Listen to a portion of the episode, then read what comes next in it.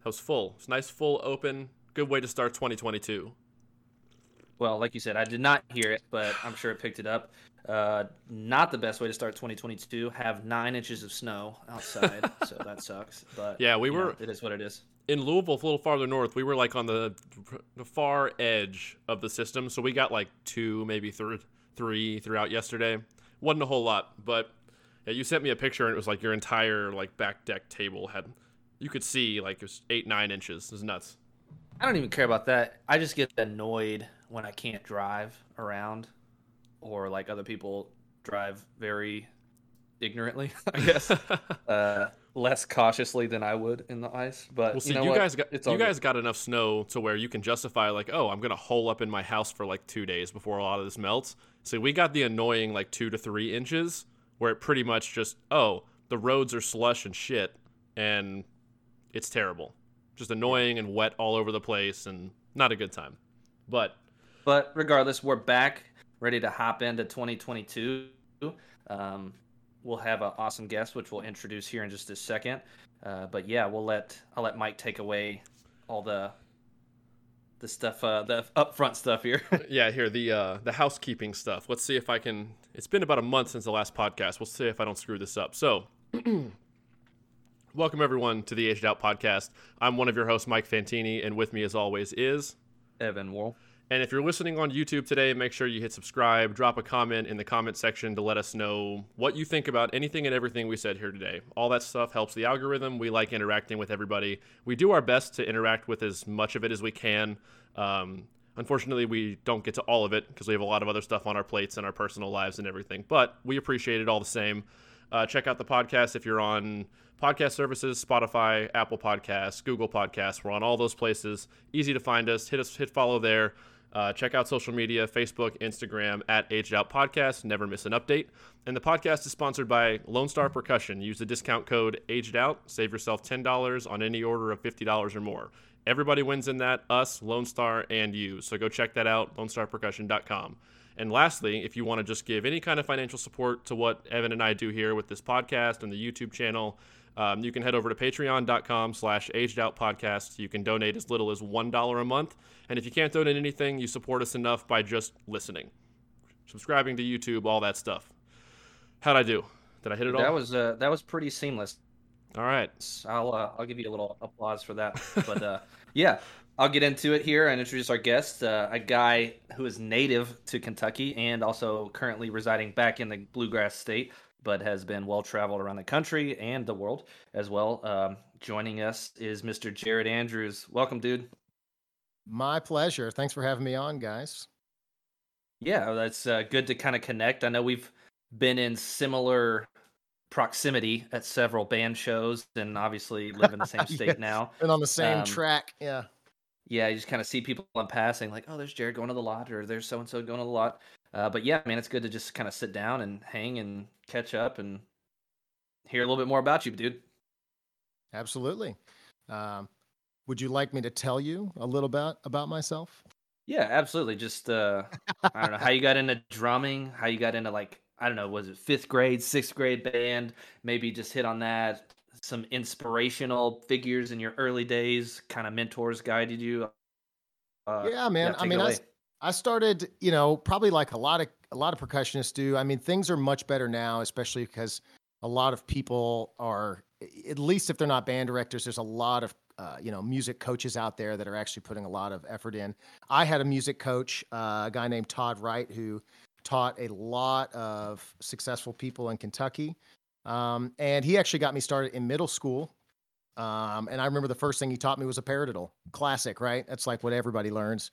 And that's what everybody who doesn't you know play drums knows what it is. Um, so it was cool. That was the first thing i learned. And um, i ended up doing marching band in eighth grade. So i did it eighth ninth 10th 11th and 12th and you know just the little things did uh, all state band and all district band um, when i was in high school our band had never made it to state finals in kentucky it's it's actually pretty tough you know it's it's a small state but every band is pretty much in one circuit and that circuit only has four bands from each class perform at finals. So it's actually really tough to get into Kentucky finals. And, you know, And I would say that Kentucky is actually a pretty competitive, like small band state. Like we don't have a lot of like the bigger groups like that you would see, like the Avon, Carmel, Texas, but like the small Right. classes, like what BOA would consider Class A. Um, a lot of really competitive bands like that size, which is kind of what Shelby County was then, if I remember right. Yeah, yeah. I mean, at that time, I would say we were a you know class A style. Although we would have, I don't, I don't believe we would have ever survived uh, at that level at that time. But it was really cool to finally make finals, and that was something that happened my last two years of high school. Um, Nice. but it's funny. I don't think much about that as it was kind of like the springboard. But I know that we all shared quite a few um, same instructors, and I'm just going to throw their names out there because they were awesome. Justin Fisher, Brian Eisert. Um, who was the other guy we were chatting about earlier? Uh, Chris blanking. Logue was at Chris my high school Logue. Oh Yeah. yeah. Chris Logue. down in Uh, Texas He's the only man who o- never wears sleeves, even in the winter. because he's so hairy. He's got yeah, he doesn't constant need sleeves.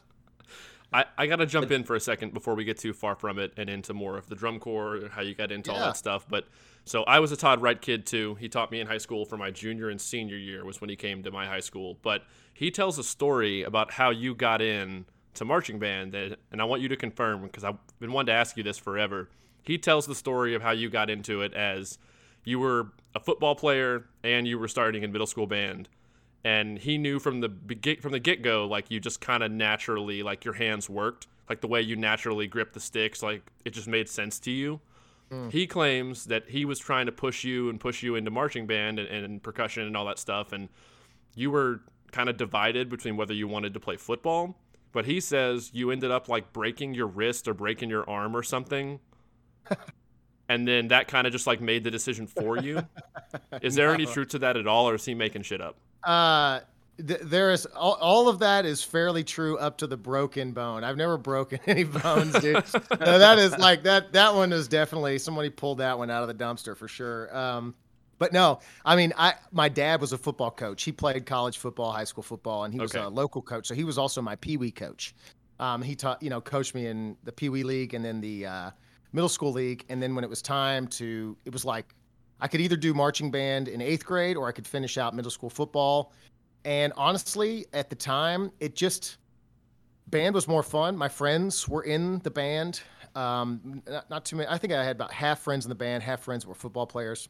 Um, but the my closest friends at the time were in the band, and you know, I I don't know if anybody else did this, but at that time, at that age, I used to get massive headaches from football practice. Um, and so that was actually one of the defining factors was that I actually just couldn't stop getting headaches after Hmm. practices. Um, but it was tough because my dad, uh, sad moment, my dad didn't come to like any marching band stuff until I was like a senior because he was so bummed that I didn't play football. Classic baby boomer father, just disappointed no. as shit, you know, Oh, just man. moved on with his life. Um, because, you know, he was a football player. He played football. He, co- you know, co- he didn't want his son to be in the marching band, dude. Uh, so, but I, I loved it and I stuck it out. Um, yeah. So that's the, that's the real story. Okay, I just had to ask. All right, now Evan, Sorry, take it away. Keep it moving. uh, no, but like you said, we had a lot of the same instructors. All I think a lot of those guys came from like, or at least Justin and Chris, like Eric Ward and that sort of like time. Eric, yeah, Eric was the frame bomb. and- Nobody, Um, nobody n- nowadays knows who Eric Ward is, but he was, uh, he's a legend in his own right. And it's a Dude, damn at shame. Henry Clay, at Henry Clay, Yeah. we referred to him as Yoda. Um, Dude, just I 'cause that's feel- what- Uh, Yeah. sorry, I didn't mean to cut you off. I got so you're excited. I, I was just gonna say there was so many things that when I started my career at RCC, I was pretty young, and my most of my knowledge of how to teach in tech was based off Eric and Tom Aungst and John. Um, oh, John crap. Merritt. No, no. Um, John, what's his name? He was the quad tech uh, from like '96 to 2002 at the Hmm. cadets. John Burbank. Oh, He'll be so mad at me if he listens to this podcast. He's a good friend. I've been to his house. He's a good guy. Um, those three gentlemen were um, excellent, excellent drum corps technicians, teachers, motivators. Um, so they don't get John. Nobody knows about John. Nobody knows about Eric. And both those guys are legends. They would do a great job today if they were there. well, yeah, we Eric's one always of those. compared. Go ahead, Mike. Eric's one of those we want to have on here. We, the guy that taught me in Yeah, high you can school. find this- him. Well, so here's I have a connection. So the guy that taught me to drum, and then and I was later taught by Todd Wright, is Damon Smith, who marched cadets Yeah. in '94. Um, Yes. I think he was actually on tour with the cadets a little bit, doing something with Eric when you were marching. yes, um, and Damon came to Morehead quite a bit when I was Yeah. there. Yeah, Yeah, he was our Met guy. He would he he was the Met guy. yeah. So like he marched cadets in the early '90s, taught me to drum, and he still has Eric's number, talks to him regularly. They were like roommates at Morehead. Like, so I'm gonna I'm gonna try to use that Damon connection. We're gonna try and make this happen at some point. You should hit me up because I know that Eric was teaching jazz as well, and he was a big Thelonious Monk fan. And I recently have, I would never show anybody, but I have been practicing jazz vibes a little bit. Uh, and I wanted to pick his brain actually. So it's funny you mentioned it, and here we are having a normal human conversation in the middle of this podcast. But let's let's let's uh, circle back on that here in about forty five minutes. Deal. Yeah, yeah, yeah. Deal. Segue, uh, great segue actually. So we brought up Morehead, and also our instructors in high school, Todd. Oh, I also taught with uh, also taught with Eric at Glassmen. Forgot to mention that. Oh, Oh nice. yeah, yeah, yeah, Shout yeah. out. Oh seven. We'll get there. Yeah, yeah.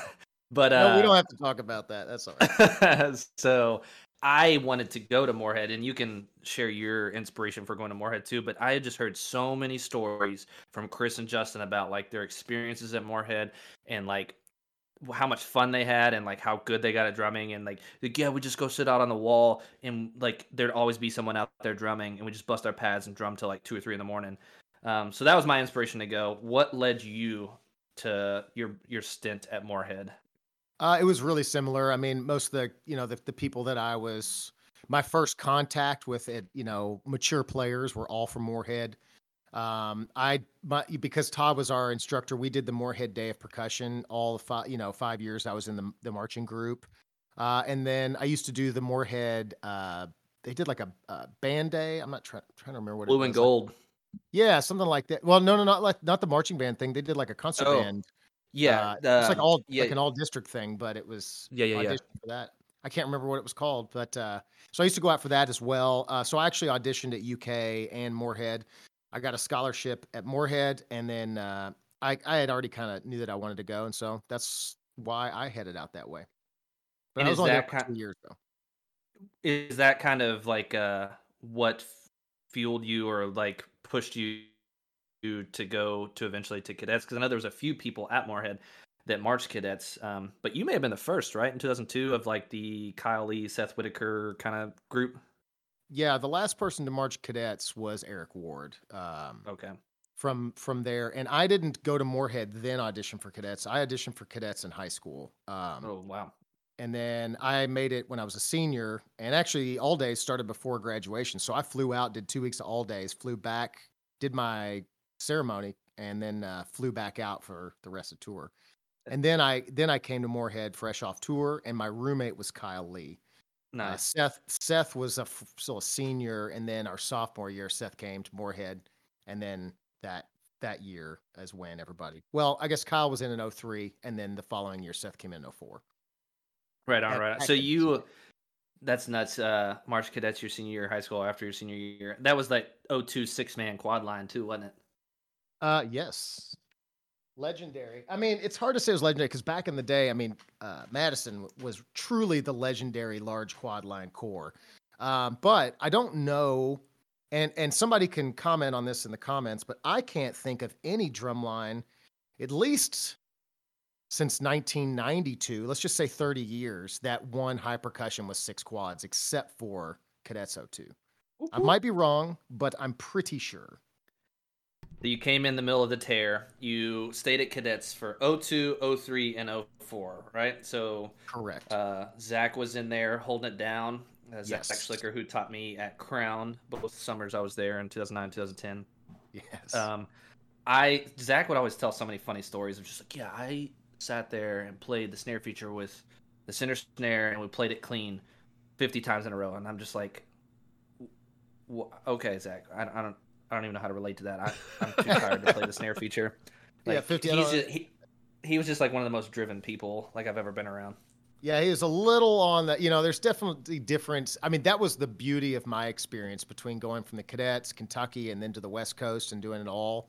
Because like that, that is one way to do it, you know, for sure. That's one way to do it. Right. So you won your two drum trophies, and then 04 uh, was that the oh that was the year that you all played all the super fast heritage. Um, I was like, man, there's a lot of heritage. Um, Yeah, so then you did decide to go out to West Coast. What was the motivation for going from? Um, you just spent three years at cadets, won won two drum trophies in those years. Now I'm gonna like take my chance and see what what Blue Devils have to offer. Yeah, um, you know, it, it actually I had there's it's kind of like a all right. In 2003 at Morehead, there was a guy who had some VHS tapes of uh, Blue Devils 2000 uh, in the lot, and we used to hang out in the dorm rooms and watch those and like learn the parts and stuff. And at this time, I had already marched one season at cadets, um, and you know, 2000 sounds old, but at that time it was just three years before or two years before. So then the following year, 2003 um, Vern Johnson comes on staff, and he was a Blue Devil, um, uh, the quad tech. And Tim Jackson at that time had made the quad line at a random audition at like WGI finals. Um, so there was somebody that I knew that was marching Blue Devils, and I was kind of interested, but I was a cadet through and through. And then I came back in 04. I was the section leader of the quad line, and I I was like I said a cadet through and through. And that summer just sadly kind of there was two, two things it kind of broke me um, in terms of my love for the corps but there was a guy who marched and he, he was japanese his name was hajime nogami. Um, and he's actually a yamaha artist in japan still plays and teaches um, and actually has a youtube channel um, does some really cool stuff. He was playing quads like i'd never seen in my life. I thought i was a cadet quad player. I was a section leader. I thought i was hot shit. And to be honest with you, he was playing things that I could not play. Independence patterns, um, just crazy arounds. And the way he looked when he played it, I, I just liked it. I, I don't know. It was just aesthetically, you know, pleasing. Keep in mind, there was no internet, so I wasn't watching YouTube videos. So, anyway, he was awesome. Um, so Right, we you started had to wait for your like uh, Vic Firth videos to buffer for like 30 minutes before you could watch your two minute clip. Yeah, yeah, yeah. Well, and and you just you didn't know what was out there. You just kind of knew your thing and you did it and you saw it at the time at you know over the season and then like you said, you might get to see those Vic Firth clips like in August or September or whatever. But he was badass and so uh, he lived in Riverside. He went to Riverside Community College, RCC. Um, he was in the fall marching band there and I was not enjoying my time at Morehead um, for it was just an it was an overload, something you learn as as you get older. I was trying to do too many things and I was being asked to to succeed at too many things and eventually I just kind of frazzled out and was and ended up looking for something else. Um, and then the way he played just I realized that I wasn't as good of a quad player as I thought I was.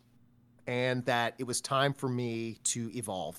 And everybody he was playing with was from RCC or Blue Devils. So uh, I moved to California after tour. That was the uh, tour of champions that the, the last time that they went to the West Coast and I never came home. I called my parents and I said I'm going to stay in California, and I did. A couple Wow. things there I want to hit on. Um, 2000 Blue Devils, awesome show, of Methods of Madness. Actually, 2000 and Some of the sickest, dude. If people watch Away this podcast, Blue. probably don't even know. Away of Day Blue is dope too, but th- that took the beats in 2000. If you just search that, like YouTube, the lot, there is some wacky, eh, like wacky rhythms in there, and some very cool interplay. And the quad book was out of this world, in my opinion. I think that was still one of my first uh, like DCI DVD videos, 2000 and 2001 Blue Devils.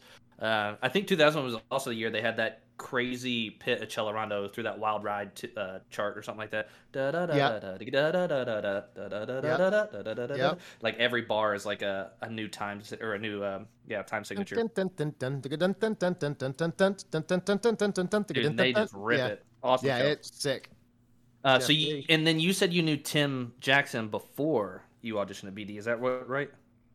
Yeah, the guy that I stood next to at Cadets was an original Rhythm X uh, founding member, Huh. and he brought he went to high school with Tim Jackson, and Tim. Uh, so Tim went to March Rhythm X, and then It me and Mike McKenna, Ad- was it? no, Mike Mike came in a year after. This is uh, his guy named Adam Clements, and Okay. uh, oh, so okay, yeah, yeah. yeah, redheaded gentleman. He's about six Yes. one, tall dude. Yeah. Um, yeah, he doesn't drum anymore. I think he's an engineer or something like that. And anyway, so uh, Tim ended up marching Crossmen. Well, YEA was Crossmen and cadets at the time, so we did our all days at the same facility. So Tim was in the quad line at Crossmen. Adam and I were in the quad lines at cadets. So I I hung out with them, you know, pretty regularly. As much as I could handle, I was pretty tired at that age. I, I could barely handle it. To be honest with you. And you are you are so right. Like I don't know how to explain it to people, and I always talk to a good friend of mine who plays quads now, um, which you know who you taught, Dean Hickman. Um, Oh, I talked to Dean today. Actually, that's crazy. yeah, I saw you post on his Facebook Yeah, or whatever. yeah, I was actually just having- yeah, yeah. Small I was at Dean's house. I was at Dean's house for New Year's Eve. Um, he had some people over. Dean was in my wedding. I was in his wedding, type thing. Um, but I would just tell him, and like what you were alluding to, when I would watch, like those BD, especially at that time, early two thousands, and it still holds true today. There's just something about the fluidity and the motion around the drums. I tell him it looks like aliens playing I drums. I, almost don't, I said don't even thing. understand. I don't I used- understand how yeah. it is. It's a different I mean, world. just- it's it's Yeah. quad drumming mecca is what Blue Devils was for a long time. Probably still is a little bit. I think. Yeah, well, if you really want me to share my opinion on how it's changed, uh, we can do that when the time comes. But Oh, I yeah. think a lot of it, I think a lot of it, and I'll start it, really came with Jeremy Summers going to Bluecoats. Oh But- man, No one, no one uh, will know who Jeremy Summers is either, although he's probably one of the best quad players in the world still. uh, so Jeremy was the quad his tech. brother.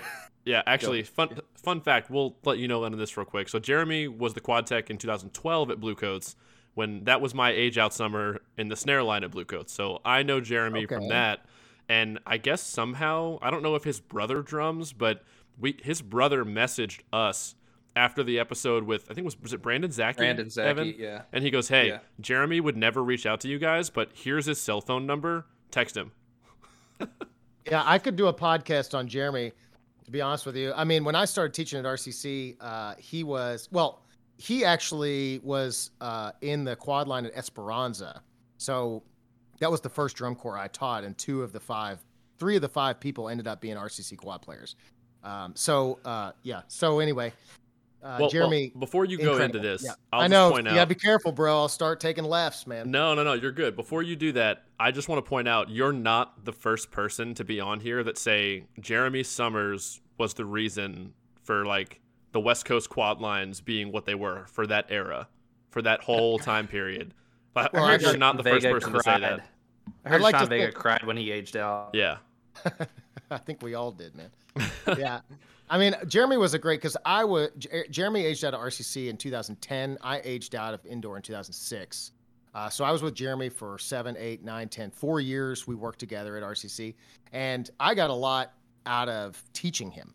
I really did. I learned a lot. Um, there's still things that I can remember he did that I still don't do or don't teach, but there's a lot of stuff. He was just very creative, very smooth, had a great um, uh, integrity to him as a member, um, and always prepared.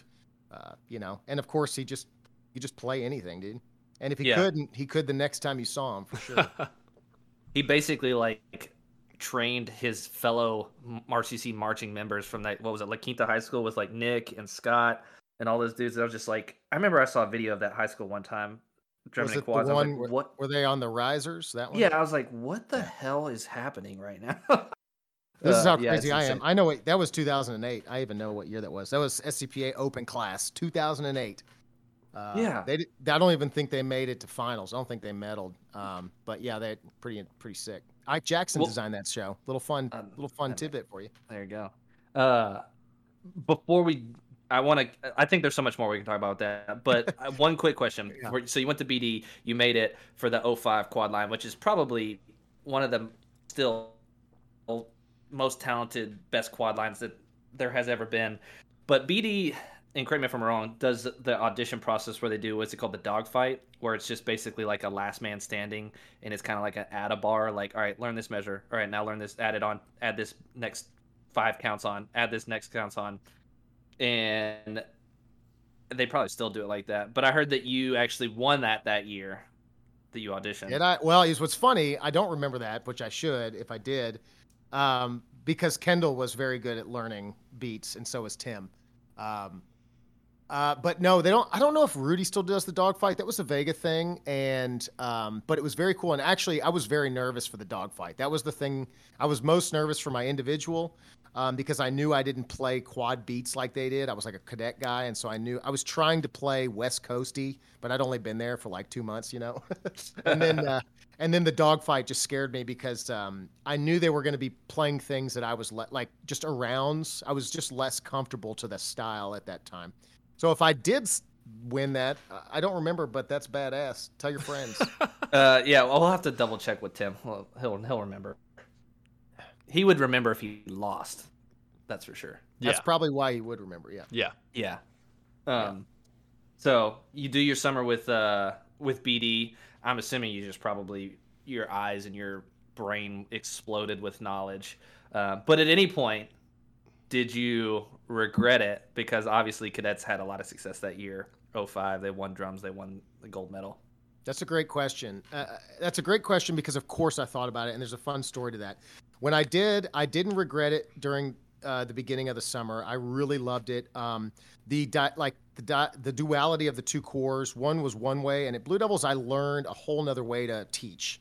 Um, and I think if you can combine those two worlds, you can be really successful because one, well, we won't get into it. Those are part of my secrets, but um, oh, was I so? we got back from Europe. Cadets started kicking our ass. I had won two drum trophies and no world championship. Cadets were winning everything, drums and shows. And then we got to the end of the year and we got fourth place. I think the only time in the last 30 years Blue Devils has gotten fourth place. They hadn't medaled. Um, and yeah, that, that, that was the thousand hours of dance show, right? Yeah, it's called Dance Derby of the Century. It's yeah, not, yeah. You guys don't have to watch it. It's okay.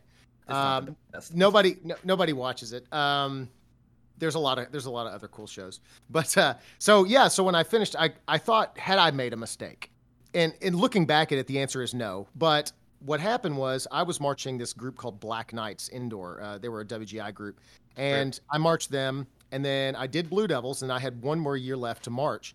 And Sean came to my house. Actually, he knocked on my front door and said, "Hey, if you want to march RCC, you got to come do the audition, but there's a spot for you." I'd love to have you. We'd love to have you. Let's do this. And I actually thought about it and I turned him down and I didn't march my age out at RCC, which would have been 2006, which was a sick quad book, by the way. That was the um, geometric, ge- geometric something show? Yeah, it's the Sacred They played the Missy Elliott. Yeah, it was all, it was the, it was Hercules, uh, uh Sting. Um, yeah, yeah. Incredibly hard book. Yeah, there was some, uh, there was some quad, the, oh, I mean, hell, just watch the opening quad break. It was just cool as hell. Um, but anyway, yeah, so I said no, and then I did Black Knights, and then we didn't make finals, I don't think, that year. And then RCC, RCC had that crazy meltdown, but that was a different thing. So my, I ended up like not winning my last drum corps when I could have, and then not making finals when I could have. Um, so I had to kind of live with the fact that my last two seasons, even though they were at Blue Devils and all that, were were a little bit less like uh, I had less accolades, but I felt like I got more out of my process and my experience by making those choices, making some good ones. Because I don't think going to Blue Devils was a bad choice. I think it opened uh, a lot of doors for me um, and allowed me to learn from people that are just incredible, incredible players. And it, exposed me to a lot of, I think, the best thing, forget teaching, just the players that I was around were just amazing. Um, I mean, I really thought a lot of my students, I call my students, but they were just badass players, and I was lucky, you know, to work with them at the time. So, uh, no, the answer is no. But at the time, it was a blurry thing, you know? Yeah. Yeah. Totally understand.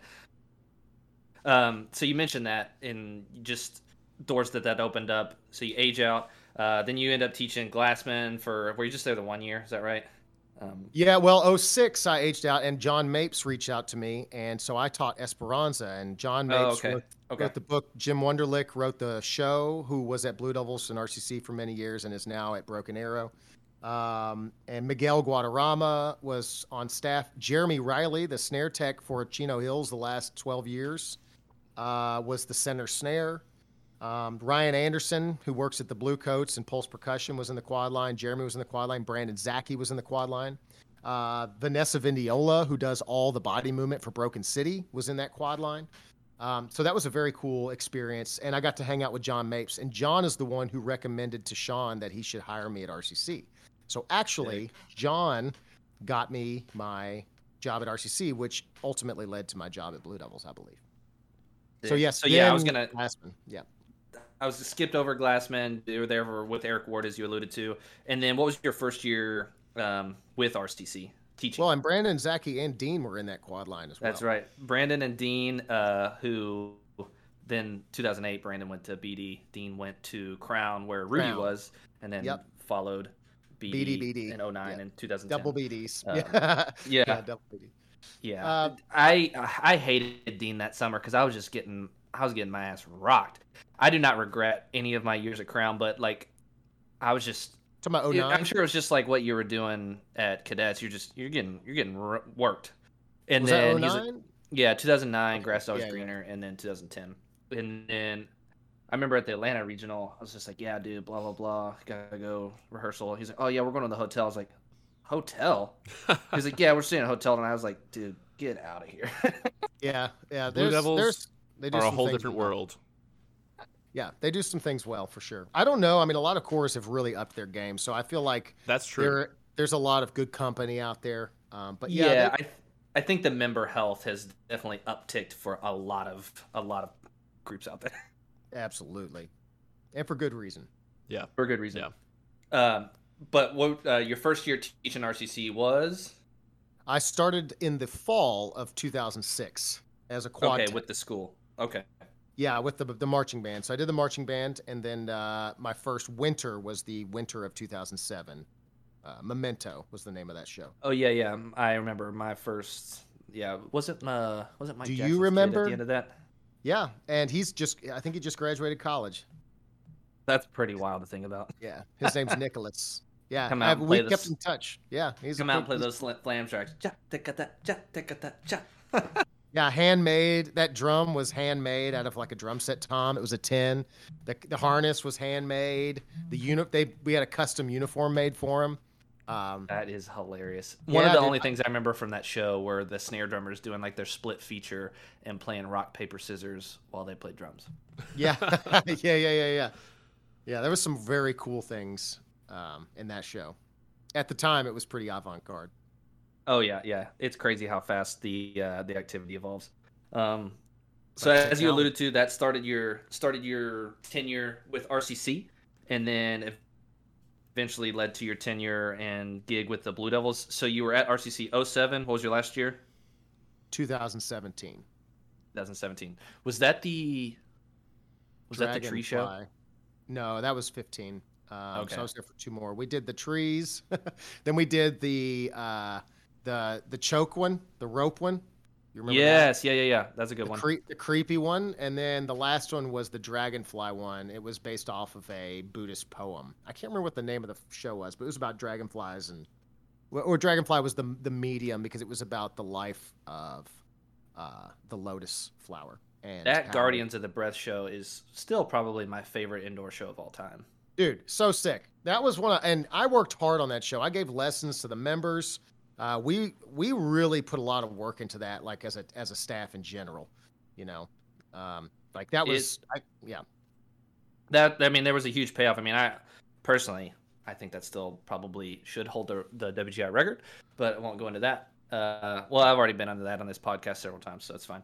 But I just love that show, and actually, you probably haven't seen this, but Mike and I did a breakdown uh, a while back. We took what was it, Rhythm X, RCC, MCM, Pulse. Pulse, and then started in on Broken City when Yes. they Yes. when they kind of came to their fruition. But we were like analyzing second wise, like how much does each snare line play during the show, and then how Uh, don't do that it- dude and then how, Oh, we and did then how much, and then how much does the actual battery play, like any battery section. So we're just like, and, and we broke it down. It's on, we still have it. It's on our uh, Instagram page, but. Yeah, for some reason, Mike gave me all the Rhythm X and RCC shows, so I was just like, bring it on. So I just fell in love with so many RCC shows that I was watching and clocking their time and stuff. But I just like Sean's willing to take a risk. When some groups will write a duple roll, he'll write. The idea is, but the way he sticks it or phrases it, you know, he's willing to take a risk. But not everybody can do that either. You know, you got to have people that are willing to try to be mature with stuff like that. You know, not to say that other people aren't, but it's just dangerous. You know, it's, it's muddy water. and I will say too, for you don't that get any group, credit for that. You know what I mean? You don't get any credit for that's that, That's one of those so. things Right, that right. you're gonna know it's there, but is the judge really ever gonna pick up on the difficulty or the sticking No. change or anything like that? Yeah, No, not unless it's super obvious. To be honest with you. yeah, but that one thing you said there, RCC shows were never like it was never a mold. Like I'd watch it and be like, well, this No, show's completely no, no. different than the last year, and this show's completely different than the year next. Tunings were different. Shows different. Yeah, we did a lot of things different every year. and they were I, I think a lot of indoor groups this is my personal opinion can do angry well it's it's a fairly easy emotion to portray while you're drumming uh, A- because angry drumming is, it's just easy it's a drumming's aggressive. Angry is A class, basically. Yeah. If you want my if you want my um, opinion, I think that that is that's my go-to with a young ensemble, um, because it is the easiest emotion to express. they're going to be able to perform it like oh just perform just like grit your teeth and like dig in you know Yeah. uh, but like figuring out how to like make someone smile while you're playing and and it looked natural.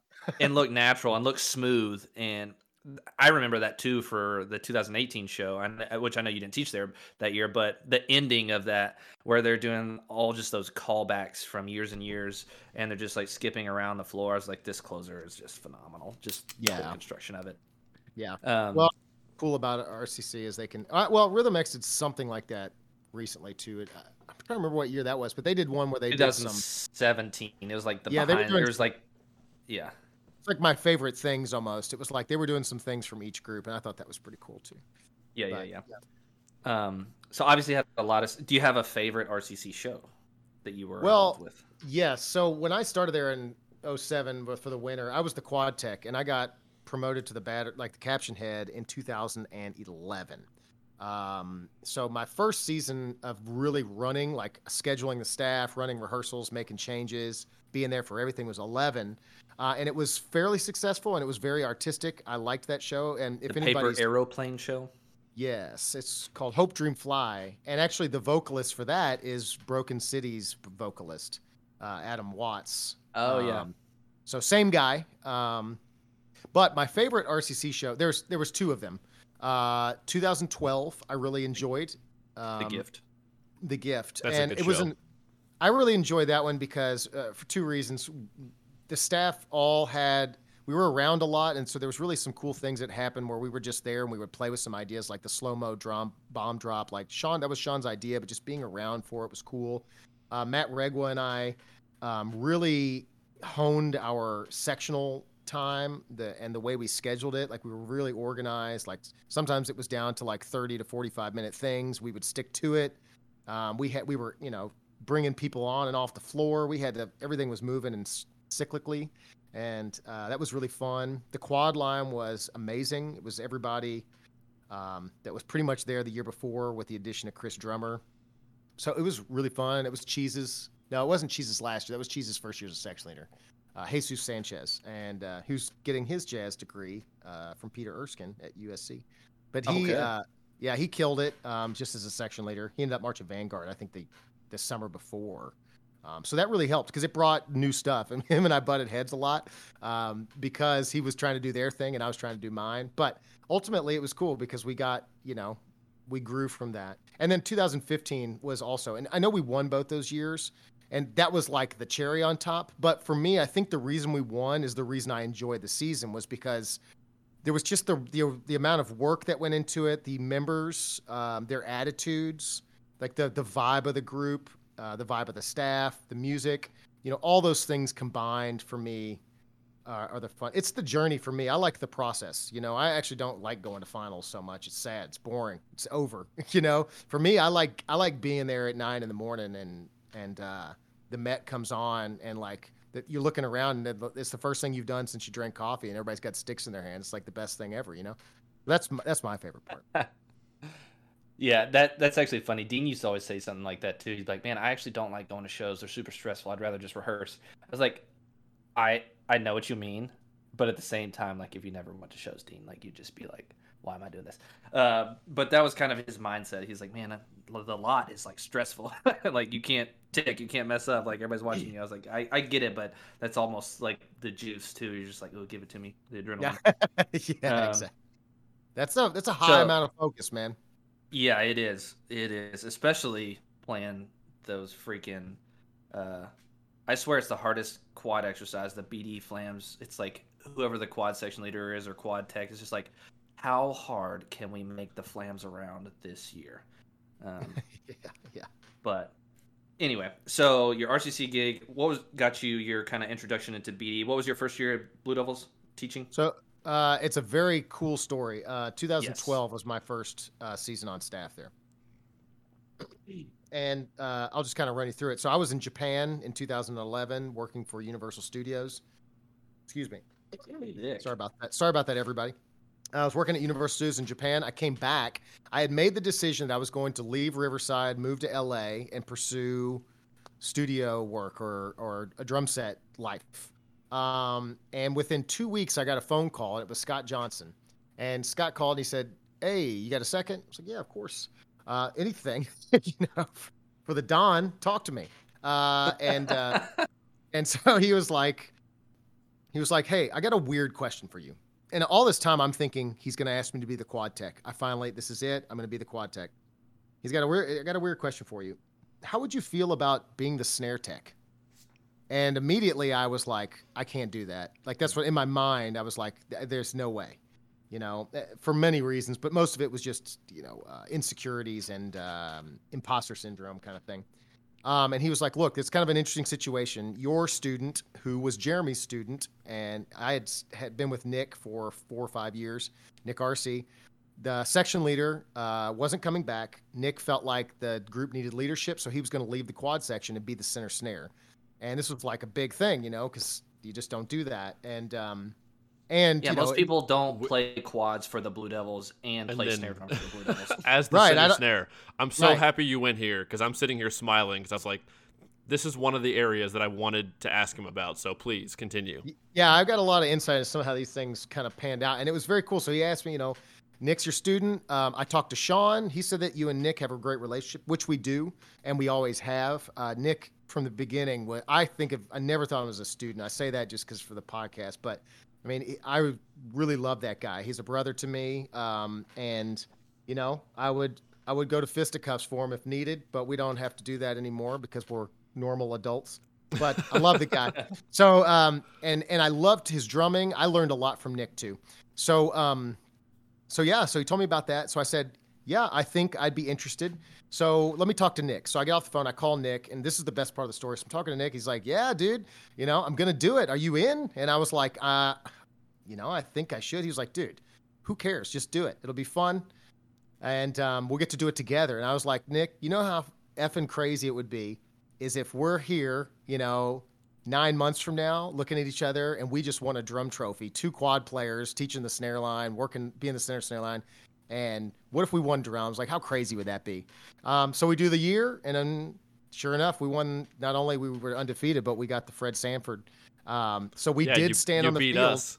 You yeah, beat we us. had we had our moment, dude. Um, and and I generally think we were. I honestly never saw you guys. I, I always stayed pretty tight to my. I was more of a gang gangster style drum and tech. I, I didn't do too much watching. I was very much into my. I didn't want to be influenced.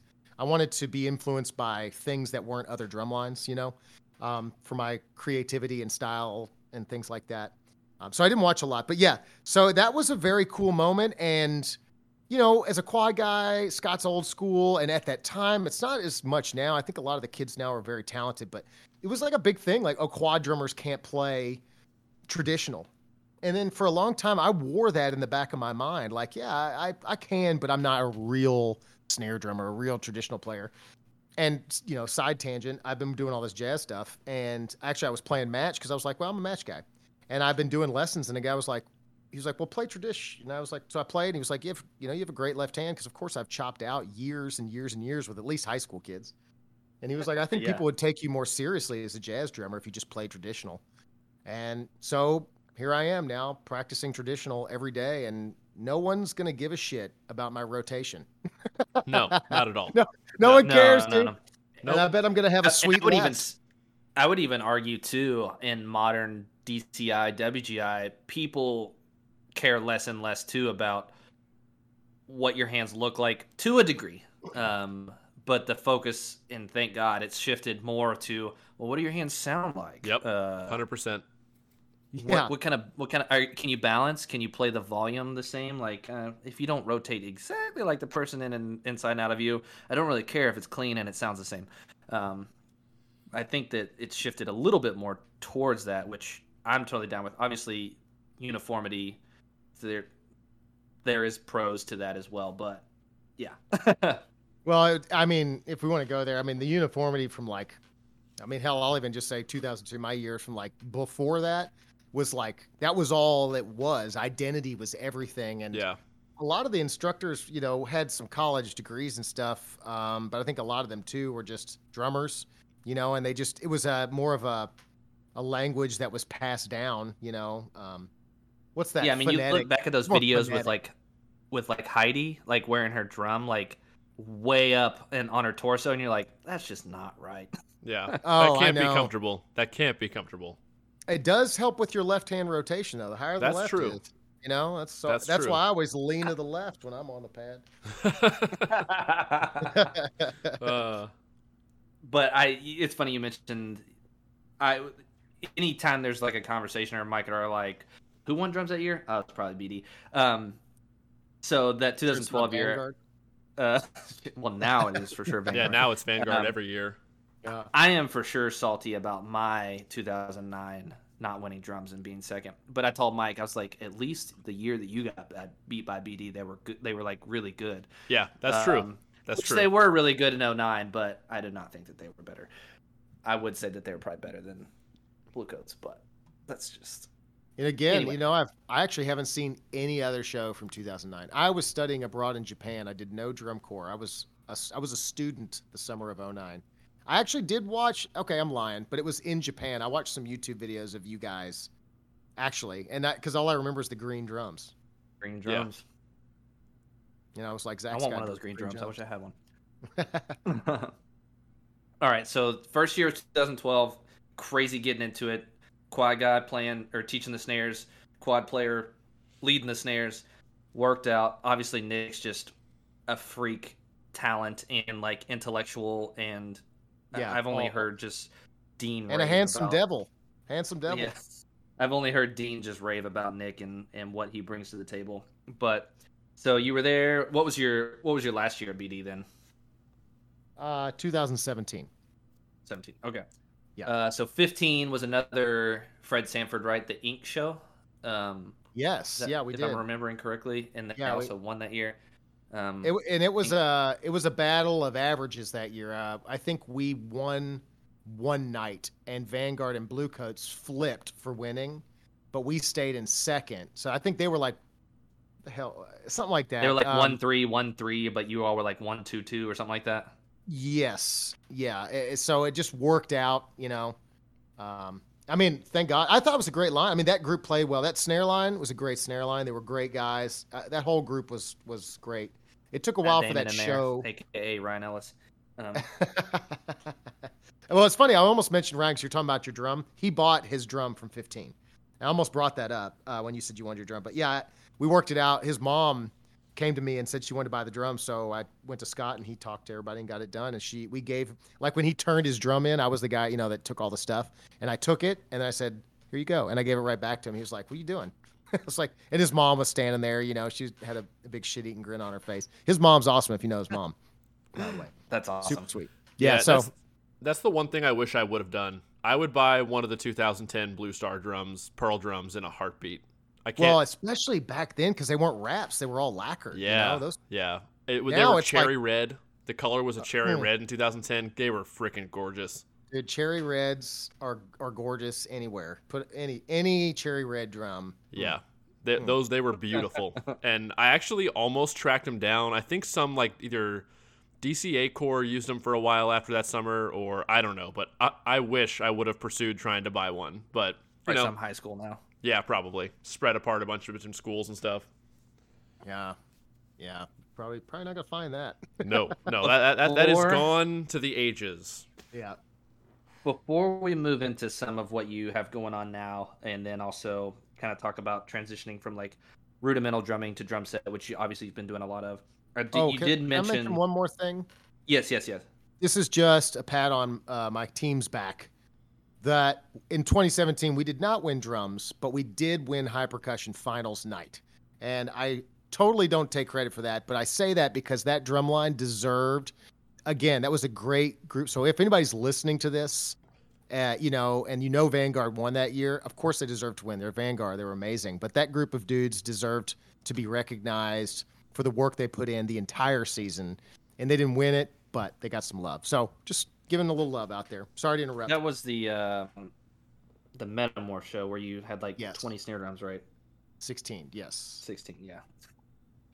Not the whole show if you haven't seen it, but go check it out for sure. Well, maybe was it? It was four quads and five bases. Oh, it was not. It was 18.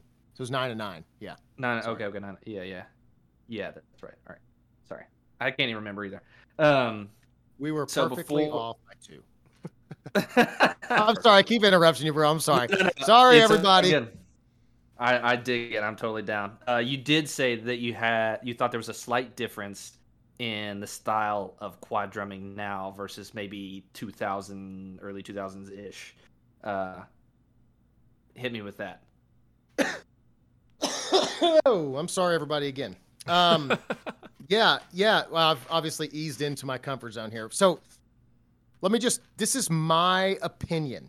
And there's going to be people that are before this time that are going to know how it got to that. Um, but I believe that quads really changed. So when Tom Float started, took over Caption Head at Blue Devils, uh, Scott and him kind of butted heads on who was going to write parts whenever. So uh, or who was going to work with who. And Scott uh, ultimately took the quads, but under the conditions that he wrote the quad arounds. Tom would write the book, but he wrote everything on the B line, and then Scott would put everything around. So Scott actually really got quad drumming arounds around. I think Scott has a, a big hand in that. Um, fast forward to Sean Vega. He was the first person that I thought played with real rebound and style, and he didn't just play drums. He wanted to look like he was a great drum player. So he he incorporated the aesthetic of a, an amazing player uh, into the way he played. Now, I bring Sean up because I really think he was the first of his kind. You can go back to 97, 96, 95, and if you can get some videos, you'll notice he has the best set positions, the best uh, angles, uh, wh- the way his sticks move. And you fast forward, his last year was Rudy's first year. Rudy's 17. He's an amazing talent. Um, and Rudy was there for five years studying with just Sean. And at that time, they drummed in the off season as well. And so anyway, that's how the West Coast thing is. So I really think Rudy really elevated Sean's style. All right. Now we're getting to where I was finally going to take off. So you've got Miguel and Tim are finally meeting up. Miguel drummed with Rudy for four years and took lessons from Vega. Now Miguel and Rudy are meeting up. Or uh, I'm sorry, Miguel and Tim are meeting up. Tim's bringing some of that back out to Rhythm X. Now Rhythm X has an incredibly competitive quad line compared to like the West Coast, but nobody else really does, right? Then 2008, I think 2009, 2010, 2009, 2008, 2009. Jeremy goes to Bluecoats, and Jeremy takes everything that we've been doing at RCC to Bluecoats. And I believe that that was the first time that I started to see other quad lines outside of Rhythm X and West Coast stuff starting to actually drum like we did. And what I mean by that is the way they move around the drums, the method of motion, um, the rules that you use to create your motion, um, and things like that. They adopted all that. And then that, you know, that group, a lot of those players, some of them were coming from the West Coast and, and then they were giving out their education. And I really think that that move and the advent, you know, I think YouTube started busting around 2005, right? 2006, 2007. So that plus that, and then those quad players that were taught by the West Coasters are now getting more jobs, and it's all branching out. And of course, everybody's swimming and everybody's getting higher educations and moving around and really turning this activity into a business. If I were to say, based on what I saw, that's when I I started to see the melting pot of West Coast kind of um, dissolving the old East Coast style and everything coming in. And I really think everything really looks like that a lot now. And if this was a video and I had a set of quads, I could demonstrate the specific differences between that particular style and like what we did. Now, of course, things have elevated and changed, but I still see things, and I, I noticed this at Rhythm X too, with the way that kids uh, or stu- young adults approach certain things. And I still feel like I can bring this this style of West Coast that even now exists here a little bit, but um, will have real like bedrock to the to the method of motion that they're doing. And there's some other things that go along with that that I'll keep secret. But if you're watching this, you can DM me for a lesson, and I'll gladly share uh, Yeah. what some of that is. Um, but I, I, I genuinely, I have no fears in saying that if you were to give me a group of players, you know, uh, and I was able to spend the right amount of time with them, I think that's the asterisk at the bottom of the page, that you would be like, damn, these guys look like West Coast Quad guys for sure. And I, and I think that it's just because of how many years I spent on both sides of it, you know. So that's my opinion. Um, and when Yeah, I said those- somebody might change it, I thought about Glenn Crosby being like, yeah, but yeah, so those years that you mentioned too, like 08 to like 2012 when Jeremy's kind of at, at Bluecoats and stuff too, there was a lot of crossover from Rhythm X. Like I think that obviously there's a huge connection of RCC to BD, but those years like 08, 09, 2010. Um, you guys got Amador, you had Scott Nelson, and then uh, Daniel Ricoder. Daniel Yep. didn't march SoCal, but he was a Rudy student from NorCal. Right, He but went and then on the indoor side, like from Rhythm X, you had Matt Bauer, Ryan Klaus, Dean Hickman. like they all marched BD, Yep. and then all marched Rhythm X. Yep. Um, so they were kind of like bringing that back to this mid, whatever you call it, Midwest Ohio like area. Yeah, it was a real explosion. And I did forget I did forget to mention Mike Stevens, who has been ostracized. I don't know if you guys are familiar with that, but Mike Stevens uh, was the he he was a Q5 guy, Blue Devil guy, and he went to cadets in 93, 94. Didn't Mike And- Stevens write Flam Nebulous? Yeah, and he's the guy who came up with the, the coin the phrase QB, which, by the way, I'll also say on this podcast, the lowercase version of QB was created by us in 03. We made the first shirt then, which they still do today, but I know they have no idea who did that first shirt. And if you're not, if you don't believe me, you can hit up Kenny Isidoro, who still has that shirt. Uh, Dig. history, history. Anyway, uh, so I, I should I should mention Mike because he was one of the very first first West Coasters to come over to the East Coast and share some of that. That's sick. That's a great story. Uh, I did not know that. Yeah, me neither.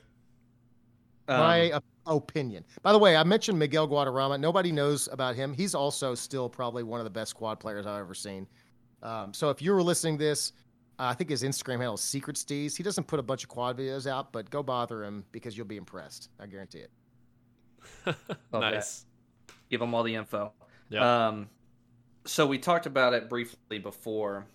We just kind of hit on your tenure and all that, but you have devoted obviously lengthy amount of time to the marching arts. But this past year, um, 2021, I saw your Instagram post where you said you were going to embark on an endeavor to drum every single day for the year, or something like that. And you can correct me if I'm wrong. Um, but just like take us through like what made you want to do that and then like some of these crossovers from rudimental drumming that apply to drum set and like the kids or somebody that's want to get into that could could take away from it Yeah, man. Thank you for asking. Um, this is where I'm at currently today. And it's the thing that I'm most excited about right now. And it's the same reason that I left cadets to go to BD. At some point, you've got to remove your shell and get into a bigger one so you can grow. Um, and to be honest, I haven't been thrilled with rudimental percussion lately. It doesn't, I like to teach it, um, but I don't like to play it. I I kind of feel like I'm, I've kind of experienced it. Um, so yeah, so I decided that it was time for me to evolve my playing as a musician and as a drummer. So last year, December 24th, I sat down at my drum set and started playing. Made my first video, which I had never done because I uh, just I'm just not one of those guys, uh, which is probably why a lot of people don't know who I am. But uh, I just don't do all that, or I hadn't. Um, so fast forward, I drummed like five or six days in a row. New Year's Eve is coming up, and I'm standing in my kitchen. I told my mom, I was like, you know, I really want to believe in myself again. You know, I really want to earn the confidence that the back of my mind tells me I deserve, but I'm too afraid to to have. And I and I realized that I had the talent. I just truly hadn't put in the amount of work on my own skills as I had spent on giving other people their skills. So I made a very simple rule. No pressure. You never have to practice, but you'll drum every single day for a minimum of 30 minutes. The rules are simple. You have to sit at a drum set. There has to be pedals. Um, and that's it. You just have to sit. So no pad work. You can't just drum with a pad. I couldn't. I don't count playing vibraphone. I don't count anything else. It has to be sitting down at a kit, real drums with pedals. Well, I would do electronic drums, but I I, I just haven't. Um, and so those were the rules. And the big thing with that is, you know, with any New Year's resolution, you start out hard because you're trying to change. And eventually you burn yourself out or you overdo it mentally. And so what I did is I just thought any day I wasn't in the mood or I was getting frustrated or whatever, I just thought, whatever, I'm just going to put on my favorite songs and play because it makes me happy. And the, the main goal was to nurture my talents. Um, I don't think a lot, I think a lot of people think about practice and getting like achieving goals and checking things off. And, and they forget that music isn't like MMA or football or basketball or, it, it doesn't have to end at a certain age because you're physically can't do it. It's a lifelong gift that once you learn certain things, you have them forever. Um, and that to me was inspiring in itself, and I just hadn't looked at it that way. So, so I just did it, and of course, 30 minutes turned into an hour, turned into two hours, turned into four hours, uh, turned into buying a set of microphones and a new drum set and uh, lights and um, yeah. So what I ended up doing was I got really bored with the rock and roll stuff, which is what I was comfortable with. And I started to branch out. I started trying to play other things. Ended up taking a lesson with Brandon Zaki, if you can believe that. Um, even though he was my student, he's killing it, and he's a metal drummer. And I was struggling with some foot technique stuff, and so I took a lesson from him. And all the commentary he gave me was uh, techniques he learned from a jazz drum set player. So I implemented them the very next day, and it sucked because I basically sucked for about two weeks. I had to basically relearn my motor skills. And I'm not kidding. You know, if you play heel up stuff like that your whole life, you know, on on the kick and you go to heel down, you know, it just it feels weird and you've you've got to learn it, but it creates control and and and opportunities for dynamics and things like that. So anyway, I, I did all that, and so I started to get interested in jazz because, to be honest with you, and this is where I'll tangent in a bit to the rudimental connection. Jazz scared me. Uh, Latin music scared me. Um, slow brush ballads scared me. Uh, getting called to do a gig that didn't have a rehearsal before it scared me.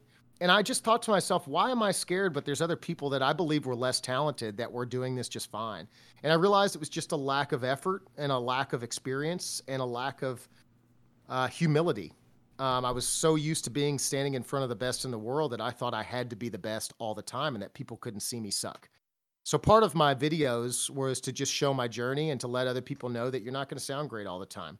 Just wanted to show and commit to presenting that. Um, and it was really good because once you start to tear those walls down, you start to get better because all of a sudden it's not about competition. It's about the arts and it's about, it's the same as taking a walk with your dog and you just enjoy nature. Or it's the same you know going to dinner with your with your woman.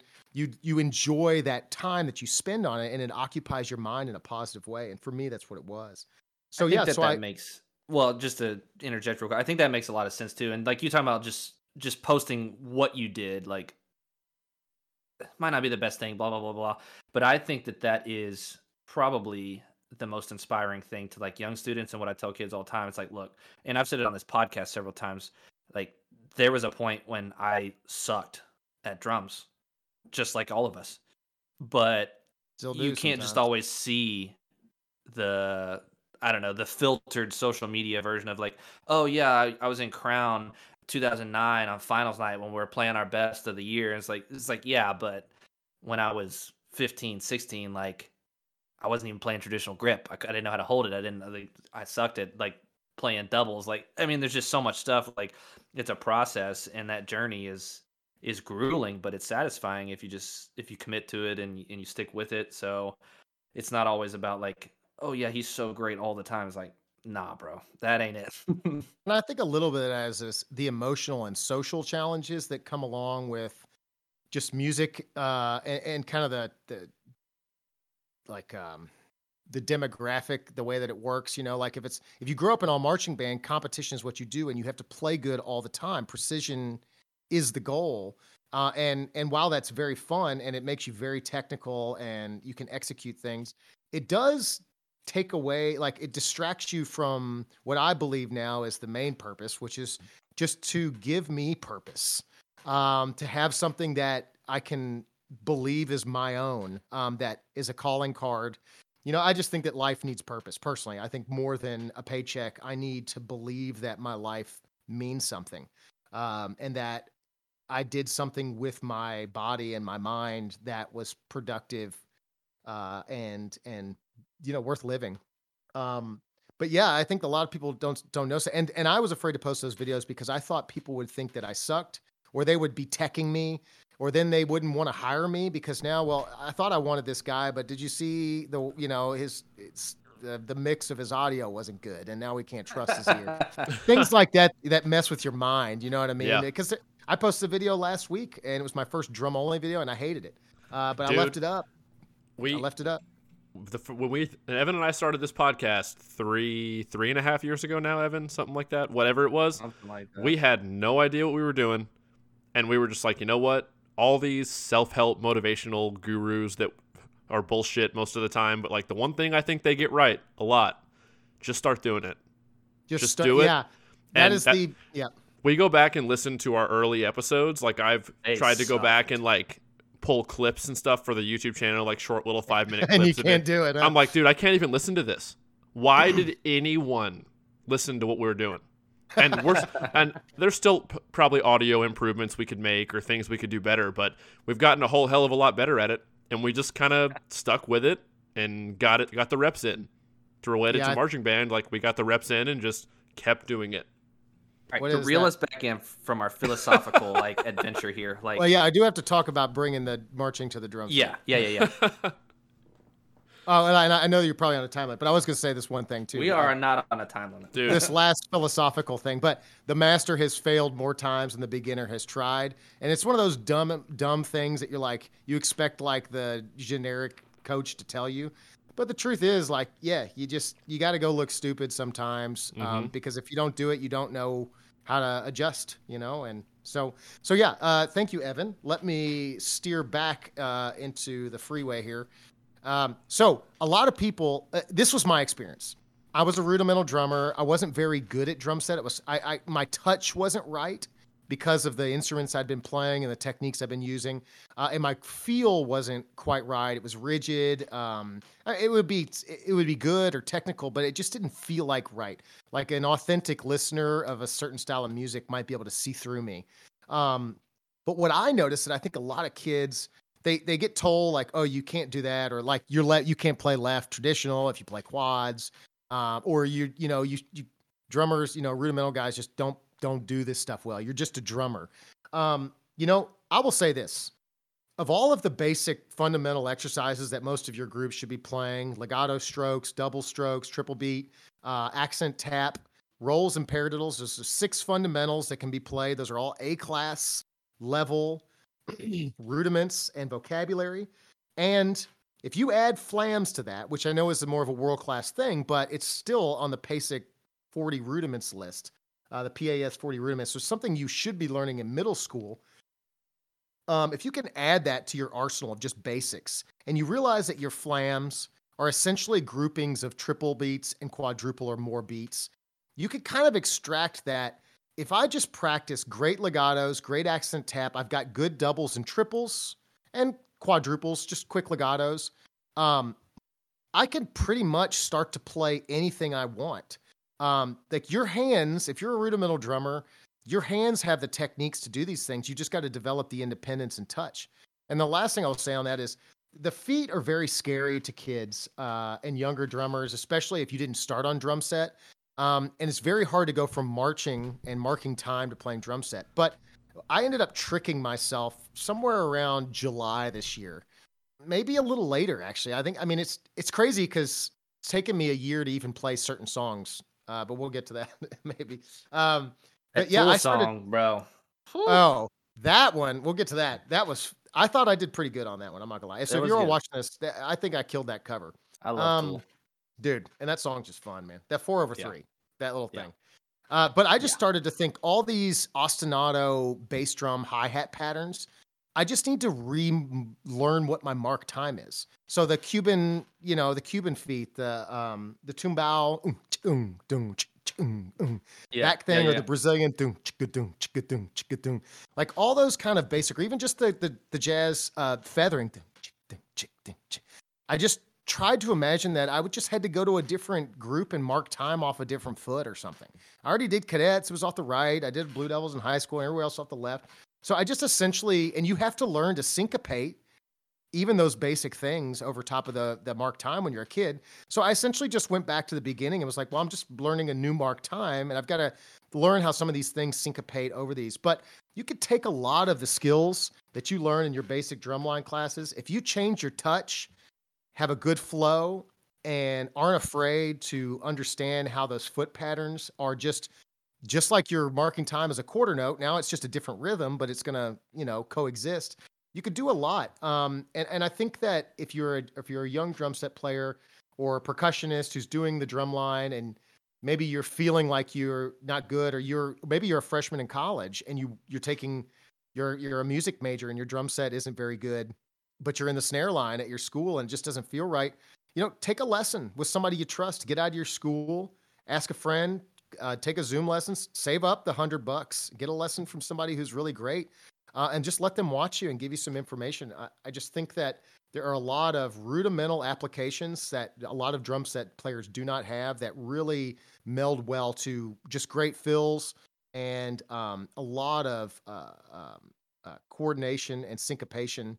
Uh, it's not the word I'm looking for, actually. Uh, um, independence. independence. Yeah, you know, like those things, those just come. So I know I'm rambling a bit, um, but I just think for me, it was just it was like super obvious that if I can play flams, I can play most hand patterns on the drum set.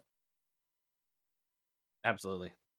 Whew, I love that. And a lot of those rudiments that we learn as we're just like grilling ourselves as rudimental drummers, uh, in my personal opinion, too, have led to some pretty uh, funky things that you can produce on a drum set. I mean, if you can play choo choos and some flam accent with the, the the flam on like the third partial, you can create some some wild shit on drum set. Dude, a, a, a choo choo, you know, flam, para, paraflamadiddle, uh, however you want to look at it. If you're a young student, we're talking about paradiddles and you flam the diddle. Tekacheta, decha flam tap, yeah. right? So, um, yep. well, choo choos is uh, you could flip it, which should be a flammed mill, I should say, which should be right, right, left, right, left, left, right, left, and you flam the double. Um, both of those variations. Yeah. Um, I think the first one, you could play that pattern on the ride and on the snare, which is just paradiddles with a flam, and instantly someone's not, they're going to have to double take that pattern. Yeah. But it's just paradiddles with a flam. So it's yeah. flam taps and paradiddles. And and what that does is now you've got ghost notes on the snare, you got syncopation and independence between your ride and your snare drum, and you've created these layers just based on a regular rudimental pattern you might have learned your freshman year. Um, so yeah, I, a lot of those um, are very useful. One of my favorite ones to do, and this is a complete tangent too, is like to do that choo choo or para flam tap, whatever somebody's going to call it. Uh, you do that on the right hand, but then you just do a regular left hand paradiddle, and then you do accent, low, low flam, accent. So it's like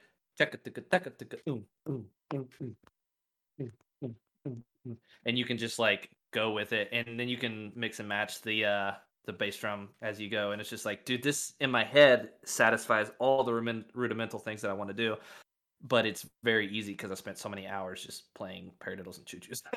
I, uh, exactly. Well, I'll give I'll give away a free lesson real quick. I mean, you could do what I'm about to tell you for the for the rest of your life on every pattern. But what I do is I play stick control, not the drum corps version. I play the this from the stick control book, just the first eight patterns. So just singles, doubles off the left, I do the invert pattern, so technically I do 10 patterns. So inverted doubles, right, left, left, right, right, left, left, right, or left, right, right, left, left, right, right, left for all the listeners. Um, and then I play, you know, all the paradiddle patterns, paradiddle, inverted paradiddle, the mill, uh, and then I don't know what the last one is actually called, but right, left, right, left, left, right, left, right, right.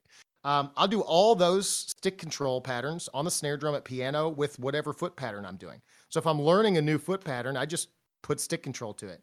And then I do two variations where I accent all the paradiddle patterns, numbers five, six, seven, and eight, on the downbeats or at the start of the paradiddle pattern. essentially that will that accent pattern will grid across. Um, so that's one And thing I do. blow somebody's mind without it's in in your head. You're just like, oh, it's just uh, recycle. It's, oh yeah, it's very it's two simple things you can do, but putting them together and when you start to get them together, you start to coordinate, quantize those things, and then you'll start to hear how those rhythms mix. Then you can start to orchestrate just those stickings, and then all of a sudden you're starting to feel comfortable um, because each of these elements are starting on different patterns or, or uh, uh, partials, um, things like that.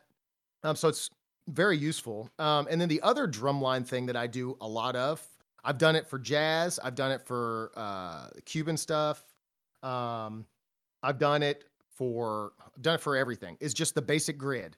So I will do. I've done 16th note timing, like thinking about timing as a grid. You could play that with just your foot. Uh, you could play 16th note timing with your left hand while your right hand plays ostinatos. But let's just think even more simple. Maybe you're a kid that wants to learn some jazz. You could just play a jazz ride pattern with your left foot and just grid the accents across.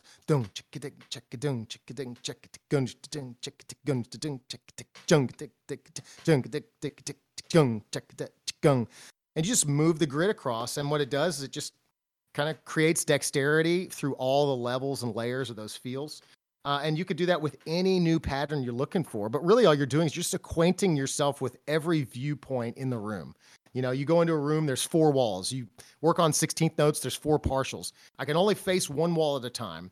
So for me to understand what's on each wall, I've got to look at each wall, understand it, and then close my eyes and remember it. And I got to be able to come back in that room and say what I saw on the wall. But I can't do it all at once. Um, and so it's kind of like that. You're just getting a perspective on how that groove might feel based on where the partial is or isn't, or if it's accented, uh, and how it might fit against things. Because there's only four partials. So once you learn how all four of those variations single note, double note, and triple note go, that's every variation there are. So then all you got to do is add accents. And that's legitimately every you know combination you might run into with those rhythms and so i, I just think That's that like the like same. That's like the same mindset of just like when you're teaching a snare drummer or quad drummer, bass drummer to like learn the grid. It's like, all right, learn the 16th note or triplet grid, and then learn how to put uh, a rudiment there, a diddle, a flam, a buzz, a whatever. And like it's the same thing that I teach in my lessons. Like if you can play this exercise and put something in it, you can play any marching passage that's ever thrown in front of you ever. pretty much because it's it's all So- about developing diversity and um, you know preparing yourself for op- options you know Right. i mean I think that that was it. Go ahead. Go ahead. Real no, quick. you're okay i was just gonna say my, i have had my drum set instructor tell me that uh, these things are stupid so just so you know the you know I, I legitimately played one of these grids for the guy that i'll be taking you know studying from and he did tell me that it was useless and had no musical application uh, and I, I told him i was like you're probably right but it has a personal application and what it does for me is I, I might not use this musically but if i'm ever in a situation where i need to be able to play something or express what i'm feeling if i've encountered that that coordination I can I can bring it back up because I'm not trying to mathematically put that lick together in my head um, before it comes. so and that's, very that, true. yeah, It and you're gonna get those things. Like it, For me, it does personally. Yeah, it helps yeah, improv in a nutshell. Yeah, a lot of people are like, you know, don't practice play music, and then that same personal post like, you better get out and practice today. And the truth is, you got to do both. Yeah. you gotta, yeah. you gotta. Sorry, I'm interrupt. You're good. No, no, I was just gonna say you have to do both. Like if, I, like I once heard a saying, and uh, this might be a little crude, but that's all right. I'm I'm down with it. It said, they said like two and four gets you paid, and two and four gets you laid. But at the same time, uh, those people that stand out can like do both. They're just like a rock at time and tempo, but like they also have that creativity as well. So anybody ends up checking out my page, I have some videos that are dedicated to just I'm going to play this song the way it was. Then I have some where I'm like I'm going to play this song but as if I was playing it. Then I have some where I'm like I'm going to play anything that I want at any moment regardless of musical application because I just want to see I don't want to think. I want to like uh, we're talking right now. I don't I'm not thinking about the words. They're coming out. I'm expressing what I'm feeling and I'm using language to do that. And for me, I, I'm trying to be as comfortable on, on the drum set where I can tell you what I'm thinking uh, musically, but I don't want to think about it first. I just want to say it to you. And just like speech, it, it, it takes time and it takes experience. Uh, and you can go to another part of the world and they might speak the same language, but it might sound different or have a different dialect or inflection or accent. And that's the cool thing about music too, is that those things are all, if you don't try to do that, you'll never find out who you are, like what, what you're trying to say on your instrument, what your style is. Um, and those are the things that'll ultimately define you. You know, I mean, I can play to to Philly Joe Jones or uh, Thomas Lang or uh, Danny Carey, Tool or whatever, Thomas Travis Barker. I could play with those guys and learn their style, but ultimately, those guys already have a sound, and people might see you a little bit, but they'll get bored because you don't stand for anything. Uh, and so, I think to really find your style, you've got to um, throw it out. You got to throw everything at the wall, and eighty percent of it's going to be garbage. Um, but you're going to find some nuggets and you'll remember that one sounded cool. I'm going to remember that. And you start to, to, take those and put them in your pocket and disregard all the other ones. Um, and suddenly you kind of have a bag of licks that are actually really cool. Um, and then you're not throwing out the, the garbage ones when you don't need to, you know? Awesome. I, dude, that was, that was a great little hiatus we just took. Uh, and I really appreciate it. Uh, to kind of come full circle here and then we'll wrap up. I think Mike did you have one last thing on our kind of agenda you were curious about, and then we'll we'll tie yeah. it up in a bow. Yeah, I think this will be a good way to close this out to, to bring us back to the the rudimental side of thing and your your teach teaching kind of experience. You were the battery coordinator for the Blue Devils for a while, right? That was your official role.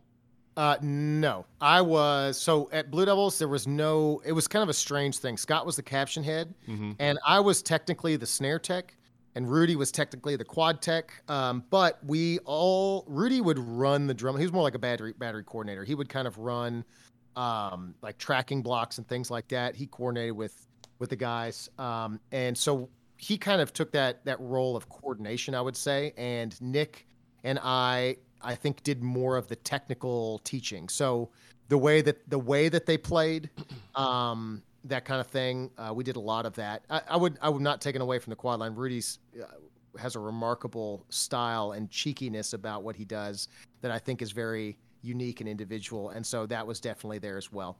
Um, I was I was very much in charge at RCC. I could do whatever I wanted to. Sean uh, was the program coordinator, but gave me full reign. And then I partnered with Matt Regwa a lot because he's an engineer, um, and so he's very organized and systematic. Um, okay. So. I, I find that a lot of people that are instructors that are mathematical, like it just lends itself to like the the process of cleaning a drum line of that consistent approach every day. A lot of a lot of people are pretty mathematical that I find that are very successful in in teaching this activity. Obviously, there are those that aren't that are very successful as well, but I, I feel like it lends itself to teching and cleaning licks and developing technique. But that wasn't the point of this whole question. So uh, Oh, okay. my question will still apply whether you were the battery coordinator or BD because you said you ran things at RCC. The question is, how do you? Obviously, you have to approach how you teach differently depending on the ability level of the members you are teaching. I have never had the experience personally of working with and teaching people anywhere close to the level of the Blue Devils because typically, you know, the average age of the corps is like 21.4 mm-hmm. or something or something ridiculous almost every year. Like, yeah. How I don't even know how to phrase this. Like, how do you approach the day to day when your member base is so experienced, when, so right, talented? They can, they can already play their instruments extremely well. Like, how do you approach that? Like, what do you, is it more about managing mental state versus physical capability, making sure they're just like thinking about things the right way? Hopefully, that question is answerable in the way I phrased it. But 100%. And it's a very good question. And I think it is what separates uh, good instructional staff, especially over the summer, um, from mediocre. Uh, so it's a combination of all those things. Um, it really is. Uh, for the summer, I was trying to think. I, I, almost think I forgot the question in a way. I was, I was wordy. I, I, rambled for yeah. a little while. I can. Uh, it's it's just like how do you approach the day to day when you're working with members at such a high level? Right. How do you right. approach the day to day? And They're, they can all play already. So yes. you're not in there like, hey man, could you you've got to get your pinky on the st-. like they can all play and they should be kind of doing all that. So when you're at that level, a lot of what it is is like that's like saying, well, eh, the Patriots they already had Brady. Well, they did before. Like, so do they need to practice? And it's like, well, so what are they doing at practice at a professional level? And I tried to model a lot of what we did off sports teams because they do they have a season. There are it's short. There is a preseason. There is the regular season. There's a postseason. Then there's the off season. And how do you deal with that yearly thing? For us at Blue Devils, obviously you get in and or at any high level, you know, you've got to understand where you're at in the season. And then you've got to realize I, personally look at my own um, brain. I'm like, if I'm getting zoned out, if I'm not focused or I'm bored or whatever, they're probably bored. If I'm talking too much, they're not listening. Uh, if they look tired, they're probably not giving their best effort. So at that level, when I'm with my younger kids, I just want them to do it again. They need the reps so that they can take the information and do something with it. These guys already have that. So what we're really trying to do is we're trying to get the best reps out of them. So even in the early season, we'll say, all right, we're going to do four reps of this, and that's it. You know, just give them, let them know. I think the big thing is with a with a with a, a mature group is tell them the plan. So if they're that good, they're already thinking about how they're planning their rehearsal. So allow them to cater their reps their effort, their energy, their mind around the schedule so that they can give you which that way everything's focused. Um, their efforts are focused on the on the goal. The teaching is focused. Um, and then you're also looking at like, well, if I do this 20 times and it's super fast rolls and they're running across the field, well, what's the use of the last five if they're just beat up? Other than at that point, the, the at that point the choice would be, hey guys, I know that this sucks and you're probably not playing well. We need to do this five more times, and it's all about energy in the feet. I don't even care what you sound like, but I need your feet in time. And so what I'll do is uh, I'll let them relax on certain things so they can focus on certain things. Um, and you kind of just like with your own playing, you might work on something for a week and you feel good about it. You move on. You come back two or three weeks later and it's okay, but it's rusty. So it's all about um, constantly kind of woodworking. The show is the log, and as we every day we go out there, we're just taking shavings of wood off to present this image that no one can see yet. Um, and so some days you got to get in there and take off big chunks, but then some days you just got to get in there and sand it and step back and look at it, uh, take breaks. Um, so I think a lot of people think that reps are the way, or just beating them up, um, or taking breaks are the way, or whatever, or writing a good show. I mean, all of those factors um, are paramount in the success of a season. Um, but I will say, with a advanced group, I actually like to get mentally started uh, preseason. I like to talk to them. I like to get their uh, understand what their goals are. I like to hear about their experiences, what they liked and what they didn't like. Uh, and then I also like to prepare them physically because if you're not prepared physically, and I don't mean just marching, I mean chopping out um, you're going to struggle, you know. Um, so a lot of preseason stuff for me is like what it would be if it was football. We're in the we're in the weight room, and we're putting on meat. We're getting our diet, you know, tuned in, and we're having meetings. Uh, we're watching film. We're discussing the playbook. All those things um, are the total package. So uh, you know, and and you got to know your people. You know, if you're just an a hole and you're not, if somebody's having a rough day, you got to see that on their face, and you got to pull them aside on a water break and just say, you okay? And if if they are, they'll tell you and just tell them, hey, you look a little, you don't look like you're enjoying it. So you know, whatever you got to do. And maybe they are having a rough day, and at least you guys have exchanged that, and there's a bit of empathy there. Um, and so when you do give your next comment, they're going to know that you're giving that comment because you want that thing right, not because they didn't play well because they were upset. And I think you're just not harping on them. Yeah. yeah, exactly. I mean, there's a human element. I mean, people to get that good at something they also want people to care that they got that good at something. Um, at least I did. And if you just show that you care a little bit, I think it goes a long way. Yeah. Personally. No, I definitely did. About caring about others caring about what I was doing, I guess. Hopefully I worded that right. I don't know. Yeah, yeah. I think so. Yeah. no, that was good. Uh, I was exactly what I was looking for. I mean, I think that is kind of a we've been going for just about a minute shy of an hour and a half. So time oh, flies when we're doing this thing. All right. Yeah. Okay. Time flies. Well, um, we better wrap up, or everybody's going to stop listening to this thing. we'll, well, we'll, break it up for them. Yeah, we're gonna break this up into clips on YouTube. Not clips, but like part one, two, three. Probably four parts, four days in a row on YouTube. But it'll go up on Spotify and all that stuff, all as one podcast like normal. But so I think unless you two have anything you want to hit, still, I think we're good to wrap this up. Anything?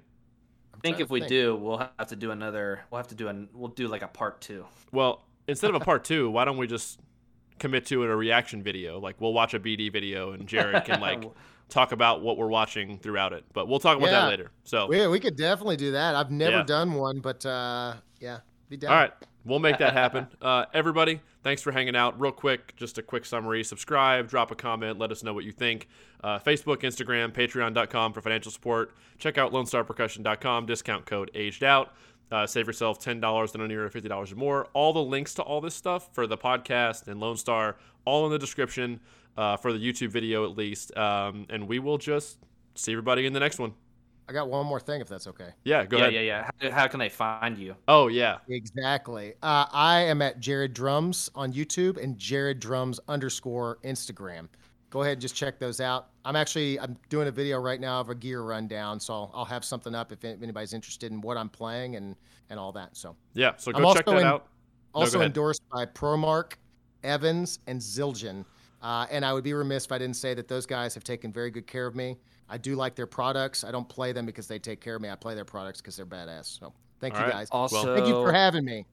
Thanks for coming and hanging out. Did Mac did say he was gonna send us sticks. So if Macintosh is listening to this, he, he did say he was gonna send me some sticks. So I, I do recall that this happened, but uh, links to Jared's stuff will be in the video description as well on YouTube. Uh, we'll see everybody next time. Thanks, Peace. guys, for having me.